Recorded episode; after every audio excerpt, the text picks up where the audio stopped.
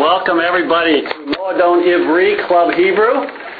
Fall session starting. Very happy to have everybody here. Um, when we finished at the end of this summer term, we actually got all the way through the book of First Samuel, and those are all available on iTunes U. And so if you want uh, some more narrative text to look at, feel free to do that. Um, this quarter, for a change of pace, I thought that we would do some poetry, some psalms, and uh, it'll give us a more little challenging look at Hebrew, uh, but also you know some very different themes and things that we've been reading. We're going to go actually through the so-called penitential psalms. There's seven of them, and uh, so I think it'll be fun to go through them because we'll see some of the themes that connect them as we go, and then we can also look at. Um, the vocabulary. Is the vocabulary similar? Is the structure similar? Uh, both the structure of the psalm as a whole and uh, the way that the psalmist David or uh, another psalmist argues through them. And also give us a significant group of texts that you guys will have under your hat for preaching come the Lenten season. It makes a perfect Wednesday Lenten series, you know, look at each of the different seven penitential psalms. So the first one actually is Psalm 6. And for those of you who uh, welcome everybody who are newcomers, very happy to have you with us. And here, uh, as in the past, it's a little different than lectionary at lunch.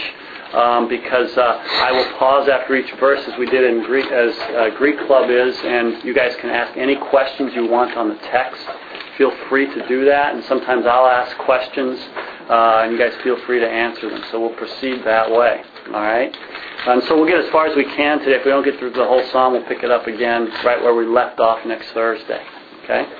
So we're at Psalm 6, uh, as again, usually characterized as a lament. Verse 1, I'll read it and translate, but I'm not going to spend too much time on it. Lament Zeach, bin ginot al hasheminit, mizmor le David. It usually translated to the choir director or director of choirs. Uh, now you have a bunch of terms no one knows what they mean. Uh, neginot is usually translated uh, on uh, stringed instruments or with stringed instruments, but again, no one's quite sure of that term. Sheminit is the word for eighth, eighth. And so there's usually something that follows it, like the eighth day or something like that. You don't have that here. And so if you look like in Koehler Baumgartner's lexicon, there's like five different possibilities. Eighth note, uh, an instrument with eight strings are two of the most popular, or another name for a melody. And at the end of the entrance, it goes, uh, no one really, it goes, number one, two of the most likely, but no one really knows. So you have this whole end. So uh, it seems to be some kind of a melody. And you'll see a lot of these in the psalm titles. Uh, directions for the tune that has been lost. All right, and then Mizmor is usually translated as psalm. This is one of the most common words in the headings of the Psalms. The other one being, does anyone know? David. Sheer. David is one. Yeah, but sheer is the other category, right? David's another obviously common word. Sheer. Sheer is usually translated as song versus mizmor, psalm. That's what you kind of a basic convention. But again, sometimes they occur in the same heading. Uh, and so again, what the precise distinctions are, no one's sure. And then notice the le David. Uh, the lamed could mean a lot of things. It could mean for David, right? Uh, it's normally translated as by David. So it's usually translated as an uh, of authorship. All right. And so make fun of Greek category. Yeah, yeah. Well, I'm, I'm just trying to impress you right off the bat, Jeff. So. All right. So don't ask me any questions about verse one because I'll just say, oh, no one knows. but are there any questions on verse one? All right. Let's go to verse two. Yahweh al be'a pekato kicheni Ve'al ba chamataka teyas reini. Um, o Yahweh, not in your wrath, do not rebuke me. That is from the root yakach. It's a hifil, imperfect. So not in your wrath rebuke me, and not in your chamataka, again a, a synonym, and not in your anger. Teyas reini is a Piel imperfect from yasar to chastise. So notice that you have a number of synonyms here between the two kola of the verse, yakach and yasart, and they're variously translated as to um, rebuke, to chastise, to discipline, uh, to punish, something like that. And then af and chama as well. All right, notice uh, one kind of thing about the syntax. Usually the verb follows immediately the al, but notice that it's the be'apeka and ba'chamateka that's perhaps being emphasized here. So you actually have it coming between the negative al and the verb. All right. So notice that. So he's really, if you were reading it, "O Lord, not in your anger, do not rebuke me in your anger, and do not chastise me in your wrath." Okay. Um, any questions about any forms of verse two? All right, verse three. Chaneni Yahweh ki umlal ani, Rafa'eni Yahweh ki nivhalu atzamai. Uh, chaneni, be gracious to me. What's the root? Chanan, very good. Chanan, to be gracious to, and it's imperative. So be gracious to me, O Lord. Ki umla ani, for I am frail. This is just an adjective, and it's. I, I think this is the only place it occurs. Uh, maybe one other place, but I'm not sure. Uh, for I am frail. Raphaeni, here's a Qal imperative with the first common singular suffix. Heal me, O Lord, for nivhalu. Everybody see the root? Bahal. And here it's a nifal perfect, to, and it means to be terrified in most instances. The subject is atzamai, my bones. Right? So, heal me, O Lord, for my bones are terrified. Right? It's kind of an interesting choice of words, an unusual choice given the context, right? Um, and uh, again, we could talk a lot about what he's uh, trying to get across here, but notice he you have this uh, anger of God in the background. His own physical frailty seems to be emphasized in the healing and the I am frail, but now notice there's kind of a terror underlying his experience as well. Okay? Uh, any questions about any of the forms? So far, so good. We we slide downhill in a couple of verses, okay, verse five. Venafshi niv halameod, ve'at Yahweh ad matai um, my soul, my nefesh, my innermost being, nivhala me'od, is very terrified. Notice you have the bahal again. He's repeating vocabulary here. Um, again, the nifal perfect from bahal. The uh, nafash is the subject. So my soul is terrified. How does me'od function? Adverbally. Adverbally, right? Notice that it's a substantive that means power, might, but uh, commonly occurs as an adverb, as Hebrew very often makes adverbs out of nouns, and they have other strategies because they don't have a lot of kind of adverbs like we do in our language. So, and my soul or my inmost being is very terrified. So notice how he emphasizes this. My bones are terrified, and my soul is very terrified. Okay? The at. Notice the spelling. That's the that's the second person pronoun you. But what's missing? The hay at the end, it's the common way of writing is with the hay. And if you look at the Qere reading uh, on the sideline, on the margin there, you can see that uh, uh, that's what the Masoretes have preserved in either other manuscripts or just want to tell you that. But again, it's, you know, you see it occur, it's, it's kind of a spelling convention. So you would just, it, it, it's just the way that the word is spelled. And as for you, O Lord, ad matai, how long? All right. Um, I, maybe if we have time, I'll talk a little bit more about what's going on here theologically. But notice what's missing in your kind of logic sense when he says, "But you, O Lord, how long?" What do you kind of are? What are you as a reader begging to hear? Okay, how long? What? Yeah. How long are you going to be silent? How long are you going to punish me? How long am I going to feel this? And you don't get it. And notice what it does to you as a reader.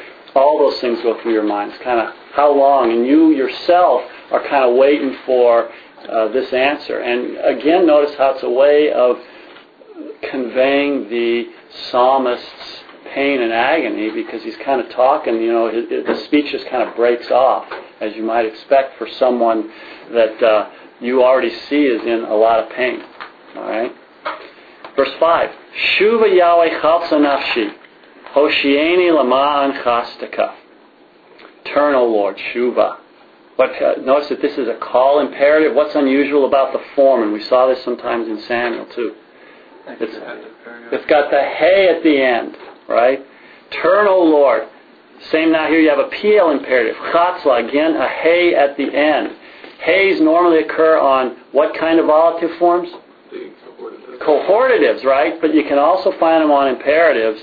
And a lot of linguists suggest that the function is, uh, and they get this from the Akkadian, has a form, a similar form, that uh, when the speaker especially wants to emphasize action directed towards the benefit of the speaker, you'll see the hey. And so notice that, I mean, that fits here. Uh, whether that's true or not, I mean, it's kind of debatable, but uh, that's at least some people see it in Akkadian. This, it's called a ventive ending. And uh, so, uh, you know, if that's the case, that's what he's emphasizing, act kind of on my behalf. So, turn, O Lord, chalsa, deliver, draw out, uh, nefesh, my soul, my, I don't know how you want to translate that. I'm always kind of at a loss here. Hoshiani, what's the root? Yasha. Yasha. Hifil from Yasha. Again, an imperative. Save me on account of chasdeka, your chesed. As soon as you hear that word as a psalmist, uh, as a reader, kind of a whole history and theology is evoked, right? It's kind of it's a hugely pregnant word, so to speak. Um, and so, you know, the glosses in English, uh, on account of your faithfulness, on account of your love, on account of your grace, on account of your loyalty, um, a lot of those are in place, and it's really hard for us to kind of get an English word that fits it here. All right. Any any questions through five? Okay, good. Verse six. Kien bamavet zikreka bishol mi yodalak. For there is not in death your remembrance. Okay, notice what a, again, we see this also in narrative, but here in poetry, what a compressed expression that bamavet zikreka. For there is not in death your remembrance. Someone give me a longhand English of that, just very generally. To no remember you. Yeah, no one remembers you when they die. See, notice that you have kind of two action nouns here, and uh, um, so he's he's making a case here. Notice how his kind of argument in his attempts to persuade God has kind of changed here, and he's using all of a sudden a kind of more logical reasoning. So his first reason is, hey, if I die, you know, I'm this general truth. Notice, no one remembers you when you die. All right? Yes. Is it um, is that word for remembrance always going to be objective like that? To where it's always like if it's your remembrance, it's people remembering you. Oh, no, I wouldn't say your necessarily. memory of- Right. It can be either way. Um, it can, yeah, it just depends on the, the the suffix, whether it's the subject of the verbal action or the object, will probably depend on the context that it appears. Okay. Okay. In Sheol, um, who Yodeh, this is from Yada to praise or confess. Who will praise you or who will confess you? Right, we as Lutherans like confess. Who will confess you?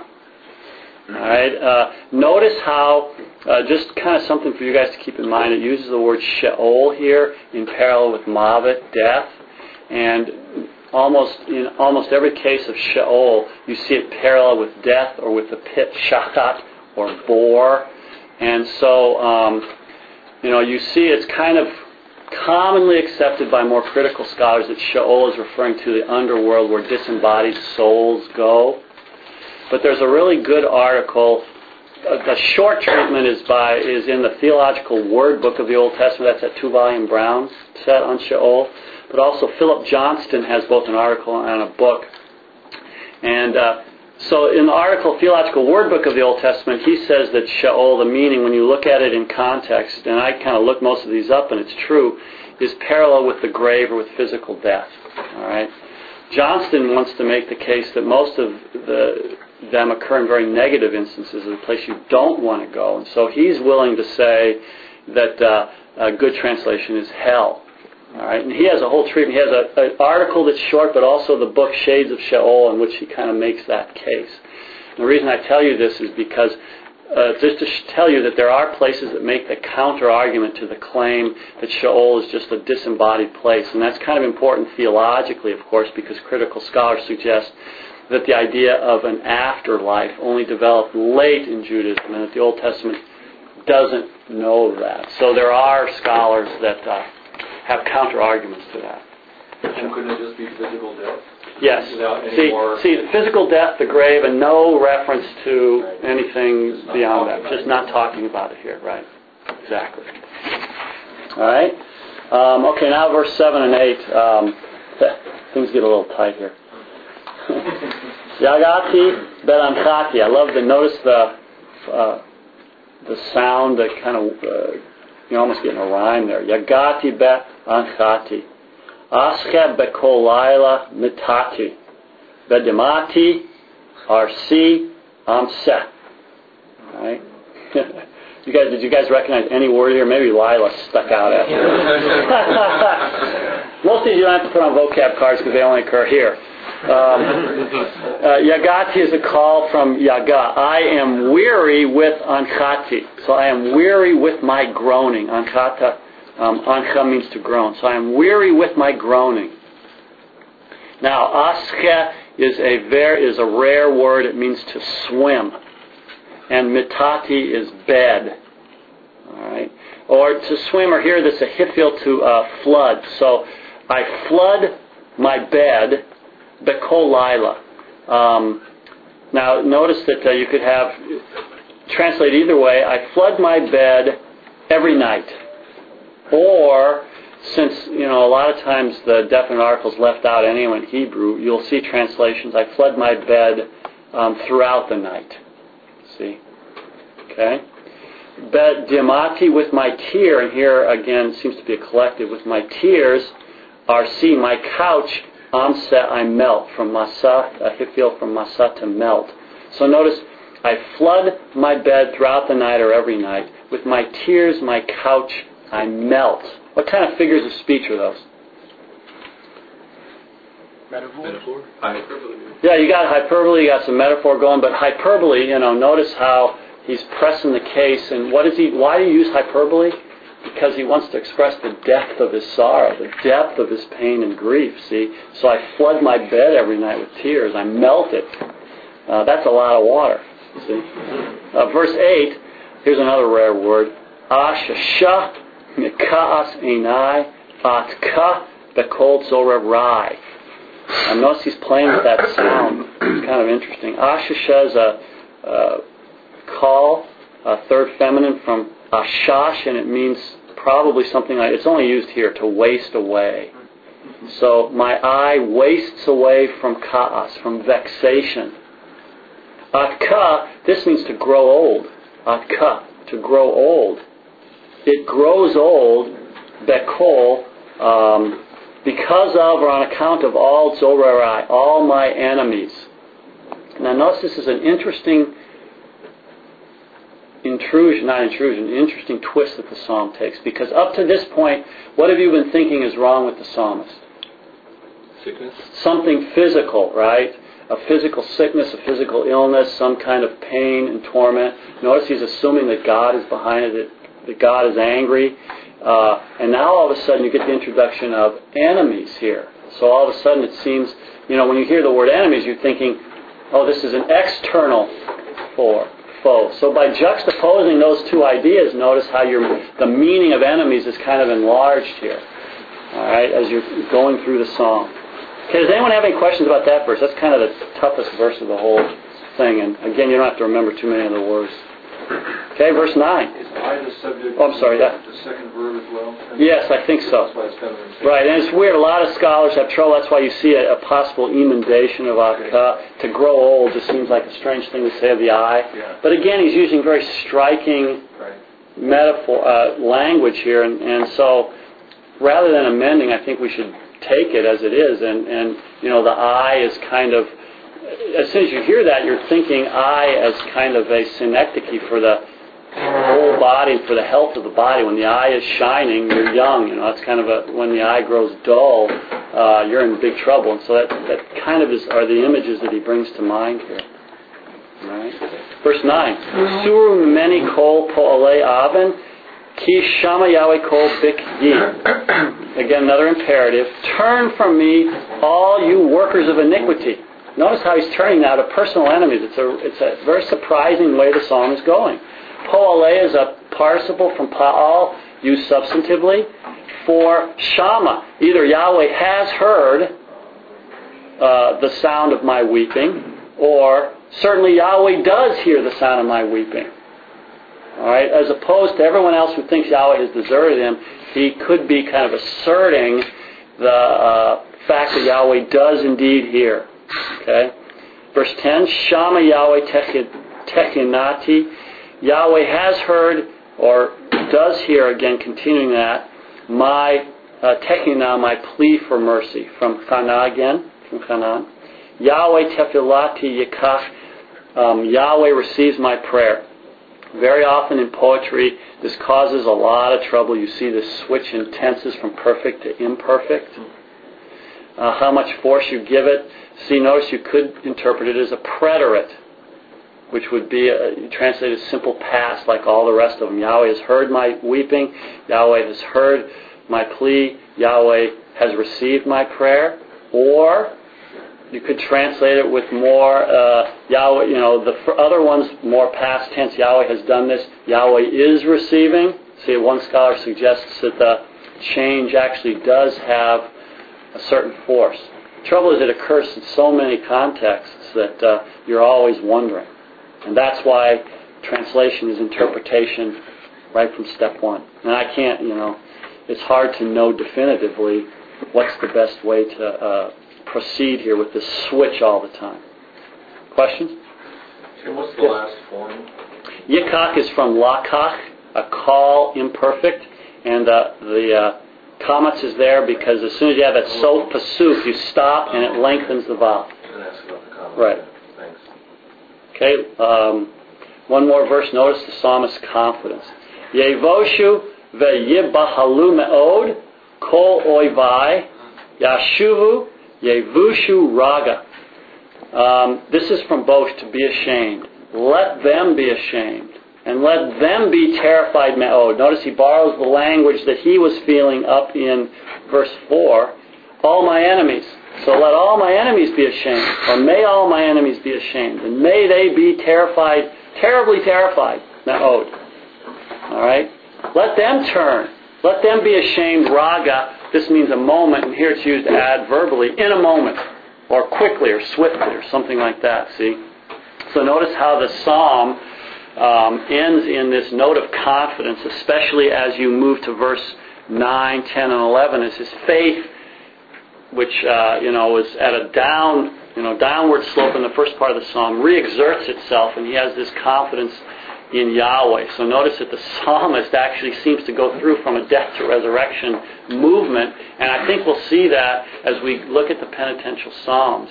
Um, and as readers of the psalm, notice how I think that's the movement that kind of we go through as well as we contemplate uh, his own position and ours relative to it. Yeah, yeah why, why is that? Is is it possible? Would, would they write like part of it at one and then like the second half? Oh, that's a good question. a lot of scholars say that. Yeah, uh, it seems very right. like tension at, at, at right. or is he just realizing God's salvation? Like what's? Um, I think here's how I kind of handle that question. Critics will say, yeah, the second party came back later after he heard something from the priest of pardon or forgiveness, and or after his prayer was answered. Well, I mean, I think you're w- trying to wed the psalm too closely and specifically to something that was that was actually happening in his life, but rather what he's doing is giving you this poetic experience. I, I don't know what he's constructing a world for you to think about and to enter in. Yeah, for a lot of reasons. So you take it as true poetry, and poetry lives with this kind of tension and this kind of ambiguity. And so notice what he doesn't try to do, what poetry doesn't try to do is solve problems, but probe them and think about them. And, and so it, it causes you to engage yourself theologically because you have to think about, now how can this be true? How did this happen, see?